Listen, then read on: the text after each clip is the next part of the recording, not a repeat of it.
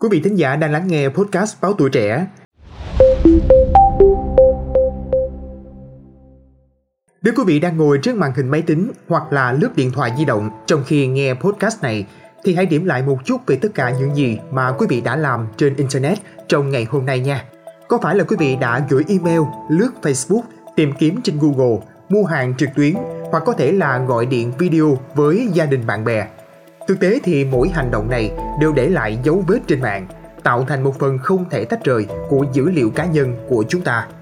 Người dùng Internet ngày càng nhiều và càng lâu, dữ liệu cá nhân đưa lên mạng cũng càng lớn, làm sao để hạn chế bị rò rỉ. Trong thời đại mà lượng dữ liệu lớn liên tục được thu thập và phân tích, nguy cơ rò rỉ dữ liệu, đánh cắp danh tính và xâm phạm quyền riêng tư ngày càng trở nên rõ rệt.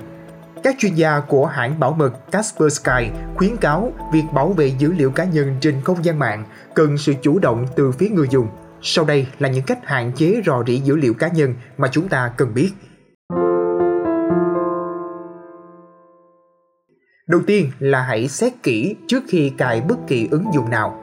Theo Kaspersky, trước khi cài đặt bất kỳ ứng dụng chưa được xác minh trên các thiết bị cá nhân, người dùng nên cân nhắc những ưu và nhược điểm của ứng dụng đó. Các cửa hàng ứng dụng chính thức luôn là lựa chọn tốt nhất và an toàn nhất.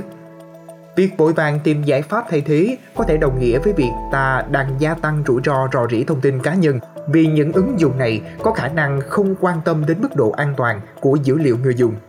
Cách thứ hai là tìm hiểu về chính sách quyền riêng tư của ứng dụng. Người dùng nên tìm hiểu thêm về cách luật pháp của quốc gia họ quản lý quyền của người dùng và xử lý dữ liệu cá nhân.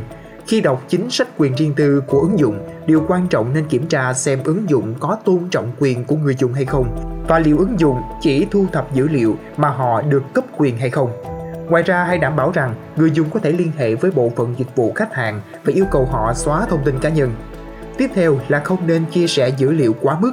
Người dùng nên hạn chế cấp quyền truy cập dữ liệu của ứng dụng vì có khả năng dẫn đến nguy cơ tiết lộ hoặc lạm dụng dữ liệu cá nhân nếu ứng dụng không trang bị đủ các biện pháp bảo mật.